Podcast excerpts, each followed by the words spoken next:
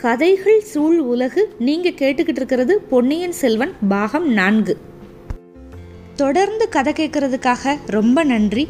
உங்களோட ஃபீட்பேக் எங்களுக்கு ரொம்ப இம்பார்ட்டண்ட் டிஸ்கிரிப்ஷன் பாக்ஸில் இருக்கிற இமெயில் ஐடிக்கு உங்கள் ஃபீட்பேக் அனுப்புங்க. இப்போ கதைக்குள்ளே போகலாம்.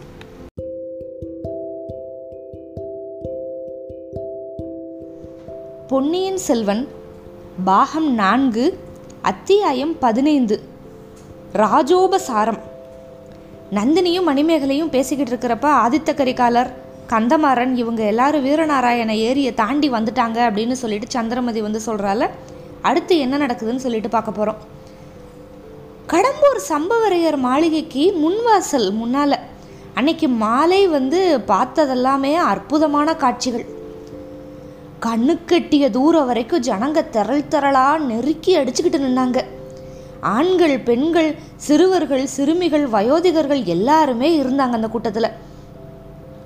திடமா காலை ஊனி நிற்க முடியாத கிழவர் கிழவி கூட கோலை பிடிச்சிக்கிட்டு நின்னாங்க. அவங்கள வந்து மற்றவங்க எல்லாரும் அங்கே இங்கேயும் தள்ளுறாங்க. அதை கூட அவங்க பொருட்படுத்தாமல் ஆதித்த கரிகாலரோட வீர திருமுகத்தை பார்க்குற ஆர்வத்தில் தள்ளாடிக்கிட்டு நிற்கிறாங்க சிறுவர் சிறுமியர் வந்து அவங்க ஜனக்கூட்டத்துக்கு நடுவில் நசுக்கப்படுறதை பொருட்படுத்தாமல் முண்டி அடிச்சுக்கிட்டு எப்படியாவது முன்னால் வந்து பார்த்துடணும் அப்படின்னு முயற்சி பண்ணிக்கிட்டு இருக்காங்க. எவ்வளோ பெண்கள் அதாவது இளம் பெண்கள் வந்து அவங்களுக்கே உண்டான அந்த ஒரு இயற்கையான கூச்சம் இருக்குல்ல? அதை அடியோட கைவிட்டுட்டு அந்நிய புருஷர்களுக்கு மத்தியில் கூட்டத்துக்குள்ளே இடித்து பிடிச்சிக்கிட்டு முன்னால் வர்றதுக்கு முயற்சி பண்ணுறாங்க எவ்வளோ புருஷர்கள் என்ன பண்ணுறாங்கன்னா இந்த மாதிரி இளம் பெண்களை வந்து கொஞ்சம் கூட கண்டுக்கவே இல்லை. லட்சியமே பண்ணலை. அவங்க மேலேயெல்லாம் கடைக்கண் பார்வையை கூட செலுத்தலை. எங்கே நின்னா இளவரசரை வந்து நல்லா பார்க்க முடியும் அப்படிங்கிற இடத்த கண்டுபிடிக்கிறதுல தான் அவங்க எல்லாருமே கவனம் செலுத்தினாங்க. அதில் நிறைய பேர் கடம்பூர் மாளிகைக்கு முன்னால் பக்கத்தில் இருக்கிற மரத்துக்கு மேலேயெல்லாம் ஏறிக்கிட்டு இருந்தாங்க. இன்னும் கொஞ்சம் பேர் அந்த மாளிகையோட வெளி மதில் சுவர் மேலேயும் ஏறுறதுக்கு முயற்சி பண்ணி அரண்மனை காவலர்கள் வந்து அவங்களையெல்லாம் கீழே பிடிச்சி பிடிச்சி தள்ளி தள்ளி விட்டாங்க. எத்தனையோ இளம் பெண்கள் வந்து பச்சை குழந்தைகளை இடுப்பில் வச்சுக்கிட்டு அந்த கூட்டத்தில் அவ்வளவு கஷ்டப்பட்டுக்கிட்டு இருந்தாங்க. குழந்தைங்க அழுகுது அழுகிற குழந்தைங்க கிட்ட அவங்க அவங்க அம்மாக்கள்லாம் சொல்கிறாங்க கண்ணே அழாத. வீர தமிழகத்தில் மகா வீராதி வீரர் வீரபாண்டியர் தலை கொண்ட ஆதித்த கரிகாலர் கோப்பர கேசரி.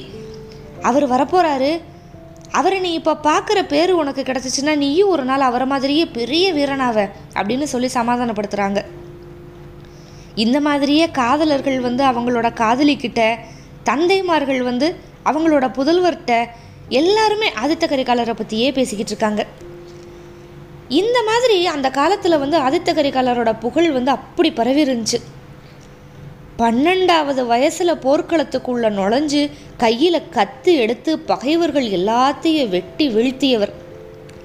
சேவூர் போர்க்களத்தில் பாண்டிய சைன்யத்தை முறியடிச்சு வீரபாண்டியனை வந்து பாலவனத்துக்கு ஓடி பாறை குகையில் ஒளிய வச்சவர். பத்தொம்போது வயசில் வீரபாண்டியனோட ஆபத்துதவி படையை சின்ன பின்ன செஞ்சு அவன் ஒளிஞ்சிருந்த இடத்த கண்டுபிடிச்சு அவன் தலையை வெட்டிக்கிட்டு வந்தவர். இப்படிப்பட்ட இளவரசரை பார்க்கறதுக்கு யாருக்கு தான் ஆர்வம் இல்லாமல் இருக்கும்? இதில் சேவூர் போர் அப்படின்னு சொல்கிறாங்கல்ல அதுதான் வந்து சோழர்களை வந்து இலங்கை படையெடுப்புக்கு வந்து தூண்டின ஒரு போர் அப்படின்னு நம்ம சொல்லலாம். இலங்கை மன்னன் மகிந்தன் நான்காம் மகிந்தன் வந்து பாண்டியனுக்கு வந்து உதவி செஞ்சான். அதனால் சோழர் படை வந்து இலங்கை மேலே படையெடுத்து போச்சு.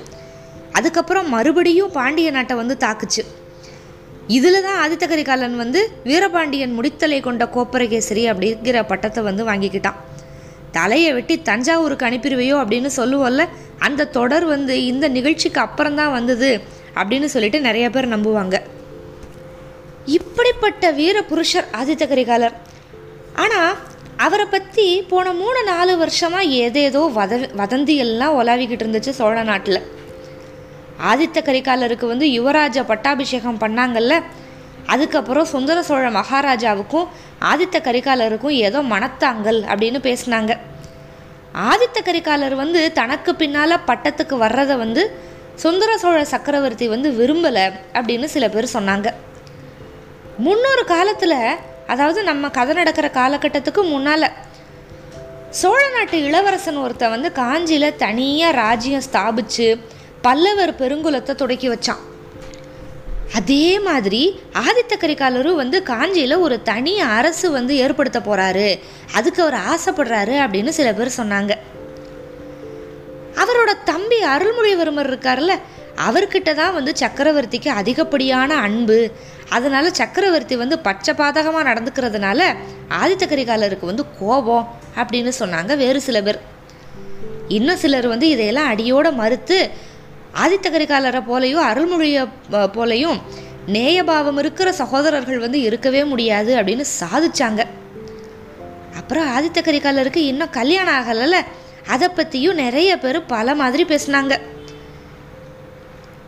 அரச குலத்து மங்கை யாரையுமே அவர் கல்யாணம் பண்ணிக்க இஷ்டப்படலை.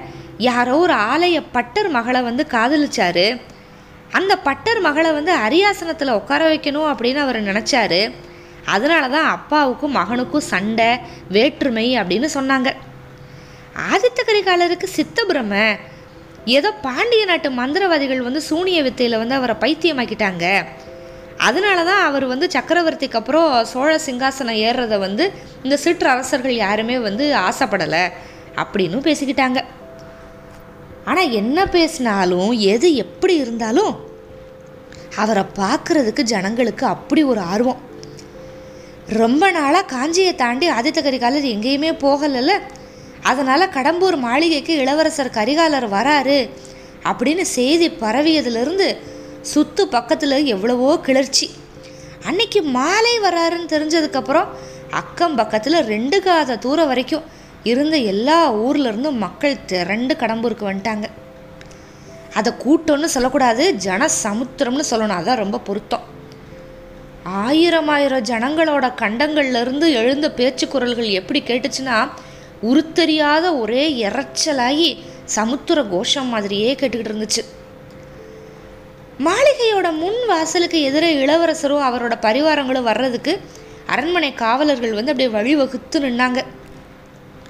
பின்னால் இருந்த ஜனங்க வந்து வந்து மோதினதுனால முன்னால் இருந்தவங்க நகர்ந்து நகர்ந்து அந்த வழியை அடைக்க பார்க்குறாங்க அப்புறம் காவலர்கள் வந்து அந்த தள்ளுறாங்க. மறுபடியும் அவங்க பின்னாடி போகிறாங்க அதை தூரத்துலேருந்து பார்த்தா உண்மையிலேயே சமுத்திர கரைகள் கரையில் வந்து எப்படி அலைகள் வந்து மோதிட்டு மோதிட்டு பின்னாடி போகும். அதே மாதிரி இருந்தது. நிறைய பேர் மரத்துக்கு மேலே ஏறி இருந்தாங்கல்ல அதில் மரத்துக்கு மேலே இருந்த ஒருத்தன் திடீர்னு கத்துறான். அதோ வர்றாங்க அப்படின்னு கூவுறான். எங்கே எங்கே எங்கன்னு ஆயிரம் குரல்கள் அப்படியே எழுந்தது. ஒரு குதிரை அதிவேகமாக வந்துச்சு. கூட்டத்தை கொஞ்சம் கூட பொருட்படுத்தாமல் புகுந்து பாஞ்சு வந்துச்சு. அந்த குதிரையோட காலடியில் சிக்கிக்காமல் இருக்கிறதுக்காக ஜனங்கள் வந்து ரெண்டு பக்கமும் நெருக்கி அடிச்சுக்கிட்டு நகர்ந்துக்கிட்டு வழிவிட்டாங்க. இளஞ்சம்புவரையன் அப்படின்னு கத்துனாங்க. ஆமாம் வந்தது வந்து கந்தமாறன். கூட்டத்தில் இருக்கிறவங்க எத்தனையோ கேள்வி கேட்குறாங்க ஆனால் எந்த கேள்விக்குமே பதில் சொல்லாமல் கந்தமாறன் வந்து வேகமாக குதிரையை செலுத்திக்கிட்டு போய் கோட்டை வாசலுக்கு பக்கத்தில் நிப்பாட்டிட்டு கீழே குதிச்சான். அங்கே வந்து சம்புவரையர் பழுவேட்டரையர் எல்லாம் நின்றுக்கிட்டு இருந்தாங்க. ரெண்டு பேரையும் வணங்கிட்டு இளவரசர் வராரு. ஆனால் சித்தம் அவ்வளவா சுவாதீனத்தில் இல்லை. திடீர் திடீர்னு கோவம் வருது. முன்னெச்சரிக்கை பண்ணுறதுக்காக நான் முன்னால் வந்தேன். நல்லபடியாக ராஜோபசாரம் செஞ்சு நம்ம வரவேற்கணும். அவர் ஏதாவது தாறுமாறாக பேசினாலும் நம்ம பதில் பேசாமல் இருக்கிறது ரொம்ப நல்லது அப்படின்னா. அப்படி வேகமாக சொல்லிட்டு அங்கே நிற்காம மேலே அண்ணாந்து பார்த்தான். முன்வாசல் கோபுரம் அதோட மேல் மாடியில் வந்து அரண்மனை பெண்கள் காத்துக்கிட்டு இருக்காங்க ஆதித்த கரிகாலர் வர்றதுக்காக. அதை பார்த்துட்டு உடனே கோட்டை வாசல் வழியாக உள்ளே போய் அங்கே ஒரு பக்கமாக இருந்த மச்சுப்படி வழியாக மேலே ஏறி போகிறான் பெண்கள் இருக்கிற இடத்துக்கு போனதுமே கந்தமாறனோட கண்கள் வந்து யாரையுமே பார்க்கல. யாரையும் பொருட்படுத்தவும் இல்லை. நேர எங்கே நந்தினி தேவி இருக்காளோ அங்கே போயிட்டு அங்கே கண்டுபிடிச்சிருச்சு அவனோட கண்ணு. அவள் பக்கத்தில் போய் தேவி உங்கள் விருப்பத்தை நான் நிறைவேற்றிட்டேன் இளவரசரை கூட்டிகிட்டு வந்துட்டேன். அதோ வந்துக்கிட்டு இருக்காரு. ஆனால் மதம் பிடிச்ச யானை மாதிரி இருக்காரு. அவரை எப்படி சமாளிக்க போகிறோம் எனக்கு ஒன்றும் தெரியல அப்படின்னா. ஐயா அதை பற்றி உங்களுக்கு என்ன கவலை? மதம் பிடிச்ச யானையை அடக்கி ஆள்றதுக்கு உங்களோட சகோதரியோட ரெண்டு கண்கள்ங்கிற அங்குசம் இருக்குல்ல? அப்படின்னா நந்தினி. மணிமேகலைக்கு சட்டுன்னு என்னடா இப்படி பேசுகிறாங்க அப்படின்னு சொல்லிட்டு அக்கா இது என்ன பேச்சு? அப்படின்னா மணிமேகலை பழுவூர் ராணி சொல்கிறதுல என்ன தப்பு இருக்கு? ஆதித்த கரிகாலர் மாதிரி ஒரு வீராதி வீரரை பதியாக பெறுறதுக்கு நீ தவம் செய்ய வேணாமா? அப்படின்னா கந்தமாறன். இதுக்கு மணிமேகலை பதில் சொல்கிறதுக்குள்ளே நந்தினி குறுக்க வந்து ஐயா இளவரசர் கூட வேற யார் யார் வர்றாங்க? அப்படின்னு கேட்டான் ஆமாம் ஆமாம் பார்த்திபேந்திர பல்லவனும் வந்தியத்தேவனும் வர்றாங்க. இப்போ நந்தினி வந்து மணிமேகலையை குறிப்பாக பார்த்துட்டு எந்த வந்தியத்தேவன்? உங்களோட நண்பன்னு சொன்னீங்களே அவனா? ஆமாம் என்னை பின்னால் இருந்து குத்தி கொல்ல பார்த்த அந்த பரம சிநேகிதன். எங்கேருந்து வந்தானோ தெரியல எங்கேருந்தோ எப்படியோ வந்து குதிச்சு வெள்ளாற்றங்கரையில் எங்களோட சேர்ந்துக்கிட்டான் இளவரசரோட தாட்சணியத்துக்காக பார்த்தேன் இல்லைன்னா அங்கேயே அவனை என்னோட கத்திக்கு இரையாக்கியிருப்பேன் அப்படின்னா. மணிமேகலையோட முகம் அப்படியே சுருங்கி போச்சு புருவங்கள் அப்படியே நெரியுது. அண்ணா அவர் உண்மையிலே உங்களோட முதுகில் குத்துனது அப்படின்னா அவர் எதுக்காக இந்த மாளிகைக்குள்ளே விடணும் அப்படின்னா. கண்ணே நீ கொஞ்சம் பேசாமல் இரு. அதெல்லாம் வந்து புருஷர்களோட விஷயம். நேத்திக்கு சண்டை போட்டுப்பாங்க இன்னைக்கு கட்டி புரளுவாங்க அப்படின்னா நந்தினி. கந்தமாறன் அப்படியே லேசாக சிரிச்சிட்டு அப்படியெல்லாம் ஒன்றும் இல்லை. இளவரசரோட முகத்துக்காக பார்க்க வேண்டியதா போச்சு. ஓஹோ கூட கூடையா புஷ்பம் கொண்டு வந்து வச்சுருக்கீங்களா? நீங்கள் இங்கேருந்து பொழிகிற பூ மழையில் இளவரசரோட கோபம் எல்லாம் தணிஞ்சு போயிடும் சாந்தமாயிருவார். சரி அதோ வந்துட்டாங்க நான் கீழே போகிறேன் அப்படின்னு சொல்லிட்டு விடு விடு விடுன்னு மச்சுப்படியில் இறங்கி போயிட்டான். அந்த முன்வாசலோட மேன் மாடத்துலேருந்து பார்க்குறப்ப கண்ணு கட்டிய தூரம் வரைக்கும் ஜன சமுத்திரம் தெரியும்ல? அதுக்கு நடுவில் ஜன சமுத்திரம் அதாவது சமுத்திரத்துக்கு நடுவில் சுழி காத்துனால ஒரு நீர் சுழல் வந்தால் எப்படி இருக்கும்? அந்த மாதிரி அந்த ஜன சமுத்திரத்துக்குள்ளே ஒரு நீர் சுழல் வந்து அப்படியே தோன்றிக்கிட்டே இருந்துச்சு. அந்த சுழலுக்கு மத்தியில் அகப்பட்டுக்கிட்ட நாவாய் மாதிரி மூணு குதிரைகள். அதுக்கு மேலே வந்த வீரர்கள் தெரிஞ்சாங்க. அடுத்த கணம் ஜன சமுத்திரத்தோட பேர் அலைகளில் அவங்க மறைஞ்சிட்டாங்க. இந்த மாதிரி ஏற்பட்ட அந்த சுழல் வந்து மேலும் மேலும் பிரயாணம் பண்ணி கோட்டையோட முன்வாசலை நெருங்கிக்கிட்டே இருந்துச்சு. கடைசியில் அந்த சுழல் கோட்டை வாசலுக்கே வந்துருச்சு. கோட்டை வாசலை அடைஞ்சதுமே மூணு குதிரை மேலே இருந்தவங்களும் யாருன்னு பார்த்தாங்க. ஆதித்த கரிகாலர் பார்த்திபேந்திரன் அப்புறம் நம்ம வந்தியத்தேவன். அவங்கள தொடர்ந்து வந்த யானை குதிரை பரிவாரங்கள் எல்லாம் ரொம்ப தூரம் பின்னாலேயே அந்த பெரிய ஜன சமுத்திரத்தினால தடை செய்யப்பட்டு நின்று போச்சு. குதிரைகள் வந்து மாளிகை வாசலில் நின்னதுமே ஒரு பெரிய முழக்கம். இருபது பேரிகைகள் இரநூறு கொம்பு முந்நூறு தாரைகள் ஐநூறு தம்பட்டங்கள் அப்படி ஒரு பெரு முழக்கம். அந்த சத்தத்தில் அவ்வளோ பெரிய ஜன சமுத்திரத்தோட பேரிரைச்சல் வந்து ஒருவாறு அப்படியே அடங்குது. வாத்தியங்களோட பெரும் முழக்கம் வந்து கொஞ்ச நேரம் அப்படியே ஒலிச்சிட்டு சட்டுன்னு அடங்கி நின்றுச்சு. அப்போ ஏற்பட்ட நிசப்தத்தில் கட்டியம் சொல்கிறவ வந்து அந்த மேல் மாடத்துக்கு பக்கத்தில் இருந்த ஒரு மேடை மேலே நின்று இடி முழக்க குரலில் கட்டியம் சொன்னான் சூரிய வம்சத்தில் பிறந்த மனு மாந்தாதா? அந்த வம்சத்தில் புறாவுக்காக உடலை அறுத்து கொடுத்த சிபிச்சக்கரவர்த்தி? சிபிச்சக்கரவர்த்திக்கு அப்புறம் தோன்றிய ராஜகேசரி அவரோட புதல்வர் பரகேசரி பசுவுக்கு நியாயம் வழங்குறதுக்காக புதல்வனை பழி கொடுத்த மனுநீதி சோழன் இமயமலைக்கு போய் புலி இலச்சனை பொறிச்ச கரிகால் பெருவளத்தான் நலங்கிள்ளி நெடுங்கிள்ளி பெருநற்கிள்ளி குளமுற்றத்து துஞ்சிய கிள்ளிவளவன் குராப்பள்ளி துஞ்சிய கிள்ளிவளவன் எழுபத்தி ரெண்டு சிவாலயம் எடுப்பித்த கோப்பெருஞ்சோழர் இவங்க வழி வழி தோன்றிய தொண்ணூறும் ஆறும் புன் சுமந்த பழையாறை விஜயாலய சோழர். அவருடைய குமாரர் சசியமலையிலிருந்து புகார் நகரம் வரைக்கும் காவிரி நதி தீரத்தில் எண்பத்தி ரெண்டு சிவாலயம் எடுப்பித்த ஆதித்த சோழர். அவரோட குமாரர் மதுரையும் ஈழமும் கொண்டு தில்லை சிதம்பரத்தில் பொன்மண்டபம் கட்டிய பராந்தக சோழ சக்கரவர்த்தி. அவரோட குமாரர் இரட்டை மண்டலத்து கண்ணரதேவன் படைகளை முறியடித்து ஆற்றூர் துஞ்சிய வீராதி வீரராகிய அரிஞ்சயத்தேவர். அவருடைய குமாரர் ஈழ முதல் சீட்புலி நாடு வரைக்கும் ஒரு குடை நிழல்ல ஆண்ட ஆளும் பழையாறை பராந்தக சுந்தர சோழ சக்கரவர்த்தி. சுந்தர சோழ சக்கரவர்த்தியோட மூத்த குமாரர் கோப்பெருமகனார் வடதிசை மாதண்ட நாயகர் யுவராஜ சக்கரவர்த்தி வீரபாண்டியன் தலை கொண்ட ஆதித்த கரிகால சோழர் விஜயம் செய்திருக்கிறார். பராக் பராக் அப்படின்னு அந்த கட்டிய சொல்கிறவன் சொல்லி முடிச்சதும் மழை பெஞ்சு இடி இடிச்சு ஓஞ்சது மாதிரி இருந்தது. உடனே அவனுக்கு பக்கத்தில் இருந்த இன்னொரு கட்டியக்காரன் வந்து ஆரம்பிக்கிறான். கொல்லிமலை மன்னன் ஒரே அம்புல சிங்கத்தையும் கரடியையும் மானையும் பன்றியையும் சேர்த்து தொலைச்ச வீரன் வல்வில் ஓரி. அவனோட பரம்பரையில் வழி வழி தோன்றிய ராஜாதி ராஜ ராஜ மார்த்தாண்ட வீர கம்பீர சம்புவரையன். சோழ சக்கரவர்த்தி குலத்துக்கு என்னென்னைக்கு துணைவன்? வீரநாராயண ஏரியின் காவலன். ஐயாயிரம் வீரப்படையின் தண்ட நாயகன் தன்னோட சின்ன அரண்மனையில் எழுந்தருளி இருக்குமாறு கோப்பெருமகனார் ஆதித்த கரிகால சோழரை மணமொழி மெய்களால் உயர்ந்து வரவேற்கிறான். சோழகுல தோன்றலின் வரவு நல்வரவாகுக அப்படின்னு கூவினான். அந்த மாதிரி பேரிடி மாதிரி குரல்ல சொல்லி முடிச்சதும் மேல் மாடியிலிருந்து மலர் மாறி பொழிந்தது. ஆதித்த கரிகாலனும் வந்தியத்தேவனும் அப்படியே அண்ணாந்து பார்க்குறாங்க. எங்கேருந்து இவ்வளவு பூ கொட்டுது அப்படின்னு.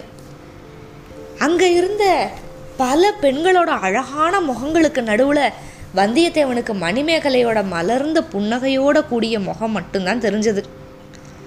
வந்தியத்தேவனும் ஒரு கணம் புன்முறுவல் செஞ்சான். அப்புறம் தான் பண்ண காரியம் எவ்வளவு தப்பு அப்படின்னு புரிஞ்சுக்கிட்ட மாதிரி வேற திசையை பார்க்க ஆரம்பிச்சிட்டான். அதே சமயத்தில் மேலே பார்த்த ஆதித்த கரிகாலனோட முகத்தில் முன்னாடி இருந்ததை விட கடுகடுப்பு அதிகமாயிருச்சு. குதிரை மேலேருந்து குதிச்சான் மற்ற ரெண்டு பேரும் இறங்குனாங்க. இதுக்குள்ளே மறுபடியும் வாத்தியங்களோட கோஷம் முழங்க ஆரம்பிச்சிருச்சு. கொஞ்சம் அடங்கி இருந்த ஜன சமுத்திரத்தோட ஆரவார பேரொலி மறுபடியும் பொங்கி எழுந்துருச்சு. விருந்தாளிகளும் அவங்கள வரவேற்கிறதுக்காக வாசலில் நின்றுக்கிட்டு இருந்தவங்க கோட்டை வாசலுக்குள்ளே வந்தாங்க. உடனே கோட்டை வாசலோட கதவுகள் படார் படார் படார்னு சாத்திட்டாங்க. ஆதித்த கரிகாலன் அப்படியே திரும்பி பார்க்குறாரு. கதவு சாத்துற சத்தத்தை கேட்டு. ஏன் இவ்வளவு அவசரமாக கதவை சாத்துறாங்க? தஞ்சை கோட்டையில் எங்கள் அப்பாவை சிறையில் வச்சுருக்காங்களே. அந்த மாதிரி என்னையும் எங்கள் சிறையில் வைக்க போகிறாங்களா என்ன? என் கூட வந்த பரிவாரங்கள்லாம் என்ன ஆகுறது அப்படின்னு கேட்டான். ரெண்டு கிழவர்களுக்கும் என்ன பேசுகிறதுன்னு தெரியல. அப்படியே முழிச்சாங்க. திகச்சு போய் நின்னாங்க. பழுவேற்றையர் முதல்ல அப்படியே சமாளிச்சுக்கிட்டு கோமகனே இந்த சோழ சாம்ராஜ்யத்தில் இருக்கிற லட்சோப லட்சம் ஜனங்களோட அன்பு அன்பு நிறைஞ்ச உள்ளங்கள். இதுவே உங்களையும் உங்களோட அப்பாவையும் சிறை பிடிச்சிருக்கு. தனியாக எதுக்கு சிறை வைக்கணும்? அப்படி அப்படி அப்படியே சமாளித்தார் இளவரசே உங்கள் தரிசனத்துக்காக வந்திருக்கிற இவ்வளோ மக்கள் பெருந்திரளாக வந்திருக்காங்க. இந்த சின்ன குடிசைக்குள்ளே புகுந்தா என்ன ஆகுறது? அவங்க வெளியில் நிற்கிறப்பவே அக்கம் பக்கம் இருக்கிற தோப்பு எல்லாமே குரங்குகள் அழிச்ச மதுவனம் மாதிரி ஆயிடுச்சு ஜன கூட்டம் கலைஞ்சதுமே உங்களோட வந்த பரிவாரங்களை நாங்கள் உள்ளே கூட்டிகிட்டு வரோம். அது வரைக்கும் உங்களுக்கு தேவையான பணிவிடைகளை செய்ய இங்கே பணியாளர்கள் நிறைய பேர் இருக்காங்க அப்படின்னாரு பணிவா சம்புவரையர் இந்த சமயம் கோட்டை வெளிவாசலில் ஜனங்களோட ஆரவாரம் வந்து கொஞ்சம் அதிகமாயிருச்சு. கோட்டை வாசலை அடைச்சிட்டாங்கல்ல? உடனே கரிகாலன் கந்தமாறன் கிட்ட கேட்டான் முன்வாசல் மேல் மாடிக்கு போகிற வழி எங்க? அப்படின்னா கந்தமாறன் வந்து மாடிப்படிகள் இருந்த இடத்த அப்படியே சுட்டி காட்டுனதுமே கரிகாலன் வேகமாக அந்த பக்கம் நோக்கி விடு விடு விடு நடந்து போனான். கந்தமாறனும் வந்தியத்தேவனும் பார்த்திபேந்திரனும் அப்படியே கூட போனாங்க. இப்போ சம்புவரையர் அப்படியே பழுவேற்றையர் பார்த்து கேட்குறாரு இது என்ன? வழியோட போகிற சனியனை விலக்கி வாங்கினது மாதிரி வாங்கிக்கிட்டோமே. இவனோட மூளை சரியாக இருக்கிற மாதிரியே தெரியலையே. ஏதோ சின்ன பிள்ளைங்க பேச்சை கேட்டு இந்த காரியத்தில் தலையிட்டமோ அப்படின்னாரு. அப்படி என்ன மோசம் வந்துட போகுது காரியம் நடந்தால் நடக்கட்டும் நடக்காட்டி போகட்டும் அப்படின்னாரு பழுவேற்றையர் இல்லை காரியத்தை பற்றி நான் ஒன்றும் சொல்லலை. நம்ம வீட்டில் இருக்கிறப்ப ஏதாவது ஏடா ஊடமாக நடக்கக்கூடாதுல்ல? நிமித்தம் எதுவுமே சரியா இல்லை. அவனை பார்த்தா மதம் பிடிச்ச யானை மாதிரி இருக்கான். முகத்தில் இருக்கிற கடுகடுப்பையும் நாக்கில் இருக்கிற விஷத்தையும் பார்த்தீங்கல்ல? ம் சில நாள் பல்ல கடிச்சுக்கிட்டு பொறுமையாக இருக்க வேண்டியது தான் அந்த பல்லவன் பார்த்திபேந்திரன் வந்து கரிகாலனை கட்டுக்குள்ளே வச்சிருக்கிறதுக்கு கொஞ்சம் உதவியாக இருப்பான். இன்னொருத்த பின்னாலேயே வந்திருக்கானே ஒரு துஷ்ட சிறுவன். அவனைத்தான் எனக்கு பிடிக்கல. அவன் வந்து ஒற்றன் அப்படின்னு கூட எனக்கு சந்தேகம். இதுக்கு முன்னால் நம்ம இங்கே கூட்டம் போட்ட அன்னைக்கு கூட வந்திருந்தால நேத்திக்கு மாலை வந்து இந்த கோட்டைக்கு வெளியில் மரத்துக்கு பின்னால் ஒளிஞ்சிருந்தது அவன்தான். இப்போ சம்புவரையர் சொல்கிறாரு அவனா? அவன் என்னோட பையனோட சிநேகிதன். அதனால் அவனை பற்றி பயம் இல்லை. சரி இப்போ எதுக்கு இவங்க எல்லாரும் பெண்கள் இருக்கிற இடத்துக்கு இவ்வளவு அவசரமாக போகிறாங்க நம்மளும் போகலாமா அப்படின்னு கேட்குறாரு சம்புவரையர். இந்த சமயம் மச்சுப்படி வரைக்கும் போன பார்த்திபேந்திரன் வந்து திரும்பி வந்துட்டான். திரும்பி வந்து சம்புவரையரும் பழுவேற்றையரும் பேசிக்கிட்டு இருந்தாங்கல்ல அந்த இடத்துக்கு வந்தான். அவன் வர்றப்ப சம்புவரையர் வந்து கடைசியாக சொன்ன வார்த்தைகள் வந்து பார்த்திபேந்திரன் காதில் விழுந்தது. ஐயா இளவரசர் விஷயத்தில் உங்களுக்கு என்ன சந்தேகம் வேணாலும் இருக்கலாம். ஆனால் பெண்கள் பற்றின சந்தேகம் மட்டும் உங்களுக்கு வேண்டவே வேண்டாம் ஏன்னா அவர் பெண்களை வந்து கண்ணெடுத்தும் பார்க்குறதே கிடையாது அப்படின்னா. அப்புறம் பழுவேட்டரை சிரிச்சுக்கிட்டே அப்படியா? அப்படின்னா அவரை இங்கே எதுக்கு கூப்பிட்டோமோ அந்த நோக்கம் எப்படி நிறைவேறும் அப்படின்னு கேட்டார். அது சம்புவரையர் திருமகளோட அதிர்ஷ்டத்தை அதுக்கப்புறம் சோழ சாம்ராஜ்யத்தோட அதிர்ஷ்டத்தையும் பொறுத்து அப்படின்னா பார்த்திபேந்திரன். பார்த்திபேந்திரா மணிமேகலையோட அதிர்ஷ்டம் ஒரு பக்கம் இருக்கட்டும். சரி வர்றப்பவே எதுக்கு இந்த இளவரசர் இப்படி கடுகெடுத்த முகத்தோட வராரு ஏன் இப்படி விஷமாக பேசுகிறாரு அவரை எப்படி இங்கேருந்து சமாதானமாக கூட்டிகிட்டு போனால் போதும் அப்படின்னு எனக்கு தோணுது. அப்படின்னாரு சம்புவரையர். இல்லை இளவரசர் வந்து வெள்ளாற்றங்கரை வரைக்கும் சுமூகமாக தான் வந்தார் குதூகலமாக வேற வந்தார். அதுக்கப்புறம் இந்த வந்தியத்தேவனும் வைஷ்ணவன் ஒருத்தனும் வந்து சேர்ந்தாங்க. அவங்க என்ன சொன்னாங்களோ தெரியல அப்போ இருந்து இளவரசரோட குணம் மாறிப்போச்சு ம், நாங்களும் அப்படித்தான் நினச்சோம். இப்போ என்ன செய்யலாம்? அந்த துஷ்டன் வந்தியத்தேவன் வேற உங்களோட வந்திருக்கானே. ஐயா நீங்கள் கொஞ்சம் பொறுமையாக இருங்க. நான் எல்லாத்தையும் சரி பண்ணிடுறேன். அந்த பையனுக்கும் எனக்கும் ஒரு சண்டை இருக்குது அதை நான் சமயம் பார்த்து தீர்த்துக்கிறேன் அப்படின்னா பார்த்திபேந்திரன். இப்போ கரிகாலனும் மற்ற ரெண்டு பேரும் முன்வாசல் மேல் மாடத்துக்கு போனப்ப அங்கேருந்த பெண்கள் எல்லாம் திரும்பி படியில் இறங்கி வர்ற சமயம். கரிகாலன் வந்து கந்தமாறனை பார்த்து சொல்கிறான் நண்பனே தாய்மார்கள் எல்லாத்தையும் நமக்காக இங்கே வந்து காத்திருக்கிறபடி நம்ம செய்யலாமா? அது ரொம்ப தப்பு.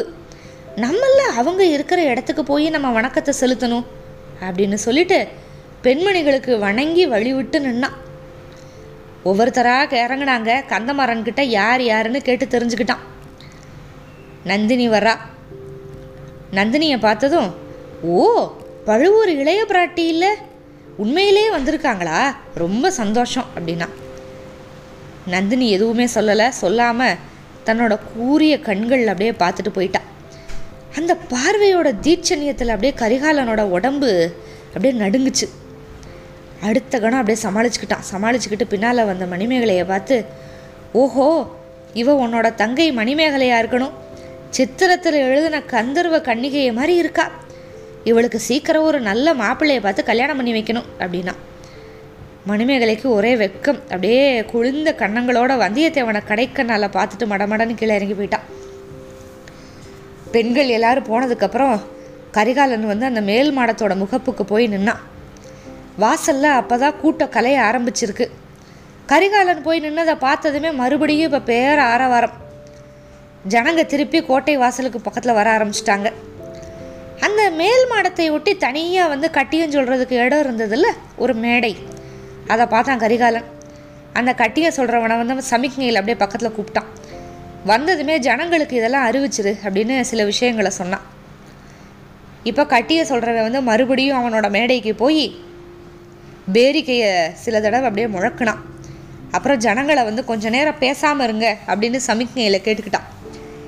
கேட்டுக்கிட்டு ஆதித்த கரிகாலரோட விருதுகள் சிலதை மறுபடியும் எடுத்து சொல்கிறான் சொல்லிட்டு அத்தகைய சோழர் குல கோமகனார் இந்த கடம்பூர் மாளிகையில் ஒரு வாரம் பத்து நாள் வரைக்கும் தங்கியிருப்பார்.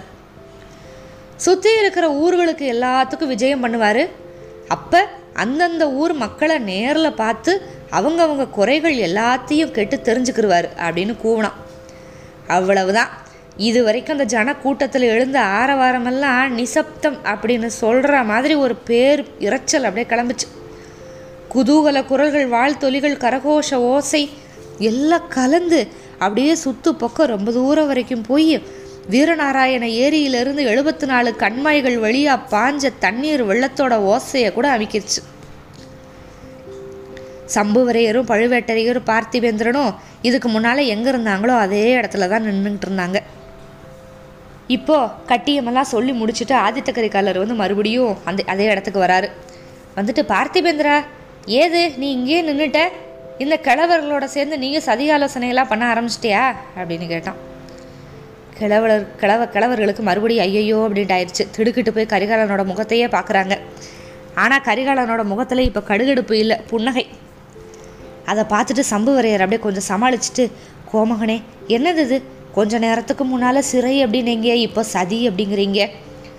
இந்த குடிசையில் நீங்கள் விருந்தாளியாக தங்கி இருக்கிறப்ப உங்களுக்கு அணு அளவு கூட தீங்கு நேராது அப்படின்னு நான் ஆணையிட்டு சொல்கிறேன் அப்படி நேர்றதுக்கு முன்னால் என்னோட உடம்புலேருந்து உயிர் பிரிஞ்சு போயிருக்கும். அப்படின்னாரு. ஐயா எனக்கு தீங்கு நேரும் அப்படின்னு நான் பயப்படுறேன்னு நீங்கள் நினச்சிங்களா? ஒரு லட்சம் பாண்டிய நாட்டு பகைவர்களுக்கு மத்தியில் இருக்கிறப்பவே எனக்கு தீங்கு நேரும் நான் பயப்பட்டதில்லை.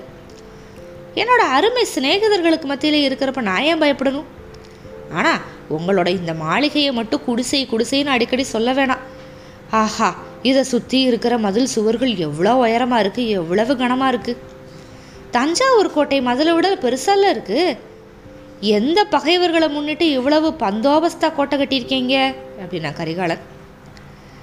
இளவரசே எங்களுக்குன்னு தனி பகைவர்கள்லாம் யாரும் கிடையாது. சோழகுலத்தோட பகைவர்கள் எங்களோட பகைவர்கள். சோழகுலத்தோட நண்பர்கள் எங்களுக்கும் நண்பர்கள் அப்படின்னு பணிவா சொன்னார் சம்புவரியர். ஆஹா உங்களோட வாக்குறுதி எனக்கு ரொம்ப சந்தோஷத்தை தான் கொடுக்குது. இதை உங்களோட பையன் கந்தமாறன்ட்ட சொல்லி வைங்க. என்னோட நண்பன் வானர் குலத்து இளவரசனை கந்தமாறன் பகைவன் அப்படின்னு சொல்கிறான் இது ரொம்ப தப்பு இல்லையா? அப்படின்னு சொன்ன ஆதித்த கரிகாலன் கந்தமாறன் உடனே தலையை குனிஞ்சுக்கிட்டான். இதில் சகிய மலை அப்படின்னு அந்த கட்டியை சொல்கிறவன் சொன்னால சகிய மலை அப்படிங்கிறது வந்து காவிரி உற்பத்தி ஆகிற ஒரு பகுதி. புகார் வந்து காவிரி கடலோட கலக்கிற ஒரு பகுதி. சீட்புலி நாடு அப்படின்னு சொன்னோம். சீட்புலி நாடு அப்படிங்கிறது திருவேங்கடம் அப்படிங்கிற திருப்பதியும் அதுக்கு மேற்க மேற்கு மலை தொடர் வரைக்கும் இருந்த பகுதி. இப்போ இருக்கிற நெல்லூர் சித்தூர் மாவட்ட பகுதிகளும் அடங்கிய நிலப்பரப்பு அப்படின்னு நம்ம வச்சுக்கலாம். இந்த அத்தியாயம் எனக்கு ரொம்ப ரொம்ப ரொம்ப பிடிச்ச அத்தியாயம். ஆதித்த கரிகாலருக்கு வந்து ஒரு ரொம்ப ராஜோபசாரம் கொடுக்கறது ஒரு நல்ல முகவுரை கொடுக்குற மாதிரி இருக்கும் இந்த அத்தியாயம். இப்போ இந்த கடுகடுத்த முகத்தோட விஷத்தனமாக பேசிக்கிட்டு கரிகாலன் உள்ளே வந்திருக்காரு. அதுக்கடுத்து என்ன நடக்க போகுது? மேற்கொண்டு பார்க்கலாம். காத்திருங்கள். அத்தியாயம் பதினாறுக்கு மிக்க நன்றி.